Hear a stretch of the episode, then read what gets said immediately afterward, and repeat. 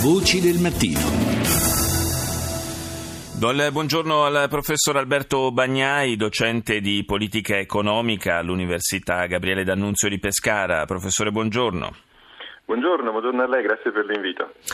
Dalla possibile uscita della Gran Bretagna a un altro tema eh, che coinvolge il futuro dell'Unione Europea e degli Stati eh, che ne fanno parte, ovvero quei due accordi eh, di libero scambio con il Canada e con gli Stati Uniti che sono in fasi completamente differenti, diciamo quello con il Canada, il CETA è già stato firmato ma è in attesa eh, di ratifica, invece eh, quello con gli Stati Uniti, il TTIP, è ancora in eh, fase di eh, negoziato, però sono due accordi che hanno molti punti in comune.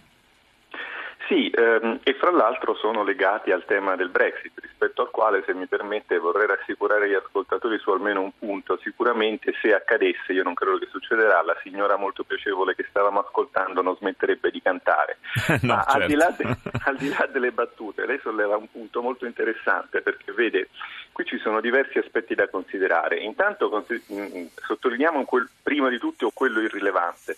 Stiamo parlando di eh, accordi di libero scambio, ma il problema non, non, sono i dazi, problema che spesso viene evocato anche rispetto al Brexit. Va saputo che fra le economie avanzate, alle quali noi ancora apparteniamo, il livello medio dei dazi è dell'1,1%, cioè i dazi virtualmente ormai non esistono più e è anche normale che sia così perché il GATT prima e l'Organizzazione Mondiale per il Commercio dopo per 50 anni hanno lavorato per abbatterli e ci sono riusciti. Poi il secondo punto è evocare appunto l'Organizzazione Mondiale per il Commercio, che è un ente multilaterale che dovrebbe gestire gli accordi commerciali. Invece vediamo che stiamo avanti, andando avanti con una serie di accordi di carattere bilaterale, creando quello che Richard Baldwin, uno dei massimi esperti di commercio internazionale, ha chiamato il, il piatto di spaghetti insomma gli spaghetti hanno tutti diciamo, un capo e una coda, no? Quindi, però nel piatto è difficile individuare quale, quale, quale, inizio di spaghetto corrisponde a quale terminale di spaghetto. Cosa voglio dire? Voglio dire che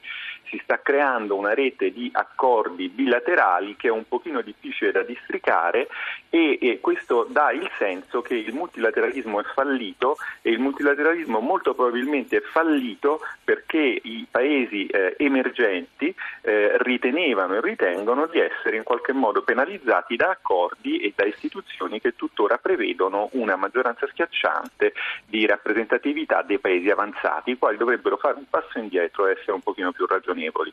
Poi c'è il terzo punto.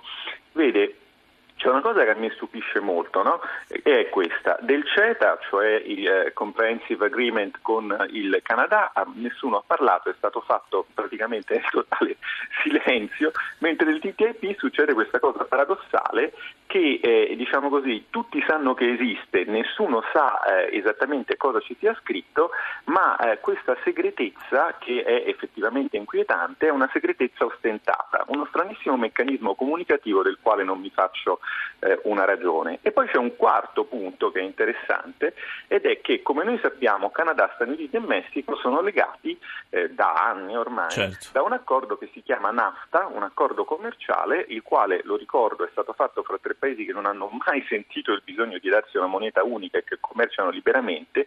Ora la cosa strana è che l'Europa, andando a fare accordo, questi suoi accordi bilaterali, ha sentito il bisogno di farli prima con il Canada, che tutto sommato, con tutto il rispetto, è un paese del G7, ma non è il paese più importante, e solo dopo con gli Stati Uniti. Quindi uno si chiede che strana logica ci sia dietro questo modus operandi. Sarebbe stato molto più ragionevole, come dire, parlare col boss cioè ahimè con gli Stati Uniti in un certo senso. No? Quindi è molto strano questo, questo, questa strategia politica, forse semplicemente strana perché non c'è.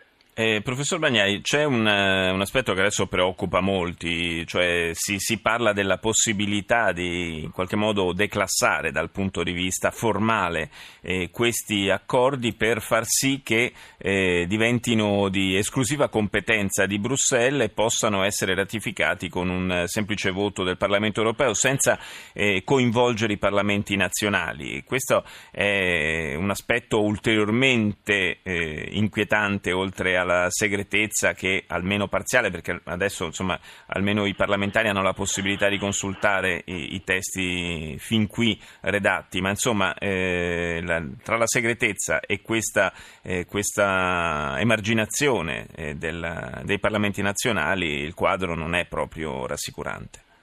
Ma vede, qui c'è una contraddizione di fondo che secondo me è interessante mettere in evidenza. Perché? In un ipotetico diciamo così, eh, processo federale che portasse agli Stati Uniti d'Europa, alla fine sarebbe normale che il Parlamento europeo facesse eh, lui eh, tutto, d'accordo? Il punto è che non siamo ancora arrivati lì. E poi c'è anche un altro punto.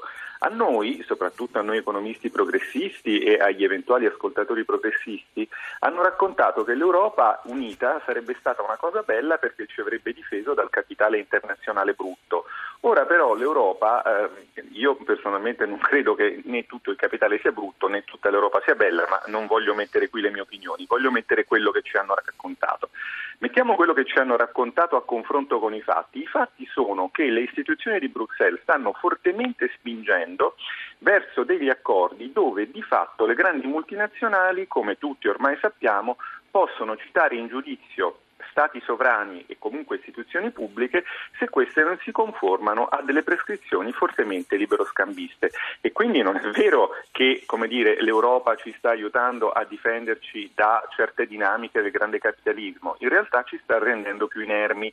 E questo secondo me è il punto nodale, perché io vorrei anche un'Europa ipotetica, posto che esista, i politologi e gli economisti ormai credo che non la vogliano più, ma insomma non entriamo in questo, grande con un Parlamento federale che fa lui le sue, ratifica lui. Però il punto è ratificare perché e allora ci dobbiamo chiedere quali interessi questo Parlamento stia rappresentando adesso e quali rappresenterebbe in futuro. Personalmente non mi sento rappresentato, però questo è un problema mio. Ma Poi quest... sta agli altri ascoltatori vedere se si sentono rappresentati. Questa vicenda non può fornire altre frecce all'arco degli euroscettici, non soltanto nel caso della Gran Bretagna, visto che sono anche altri paesi nei quali c'è un forte movimento eh, verso l'uscita dall'Unione Europea. Ma sa, appunto, questo tipo di difetti di coordinamento e di contraddizioni diventano sempre più apparenti. D'altra parte, se noi parliamo di uscita, c'è una contraddizione fondamentale. Eh, l'uscita oggi è prevista dal Trattato di Lisbona, dall'articolo 50, però ecco, in Gran Bretagna si fa un referendum per vedere se si vuole uscire, non perché, perché, poi non è che anche se ci fosse un sì all'uscita, eh, dopo ci sarebbe da avviare un processo politico, quindi insomma è una cosa abbastanza lunga. E semplicemente mh, uno Stato che osa, diciamo così, esercitare un diritto che è previsto dai trattati viene minacciato da, eh, anche dal, rappresentanti delle istituzioni europee che dovrebbero essere garanti di questi trattati. Questa cosa sinceramente mi lascia un po' perplesso perché i casi sono due. O è eh, diciamo, sbagliato accordare a uno Stato eh, membro dell'Unione Europea il diritto di uscire, cosa che l'articolo 50 del trattato fa, oppure è sbagliato minacciarlo se esercita un suo diritto. Quindi in questo momento purtroppo Bruxelles sta sbagliando in tutti i modi perché o ha scritto un trattato fatto male o fa male a non farlo rispettare e questo è chiaro che getta benzina sul fuoco dell'euroscetticismo, anche di quello diciamo più becero, certo. perché eh, come, da, come, fra i sostenitori così fra gli oppositori del progetto europeo c'è, c'è del buono e del cattivo. Grazie al professor Alberto Bagnai per essere stato con noi. La linea Val GR1 condotto da Guidardone. Ci sentiamo intorno alle 7.37. A più tardi.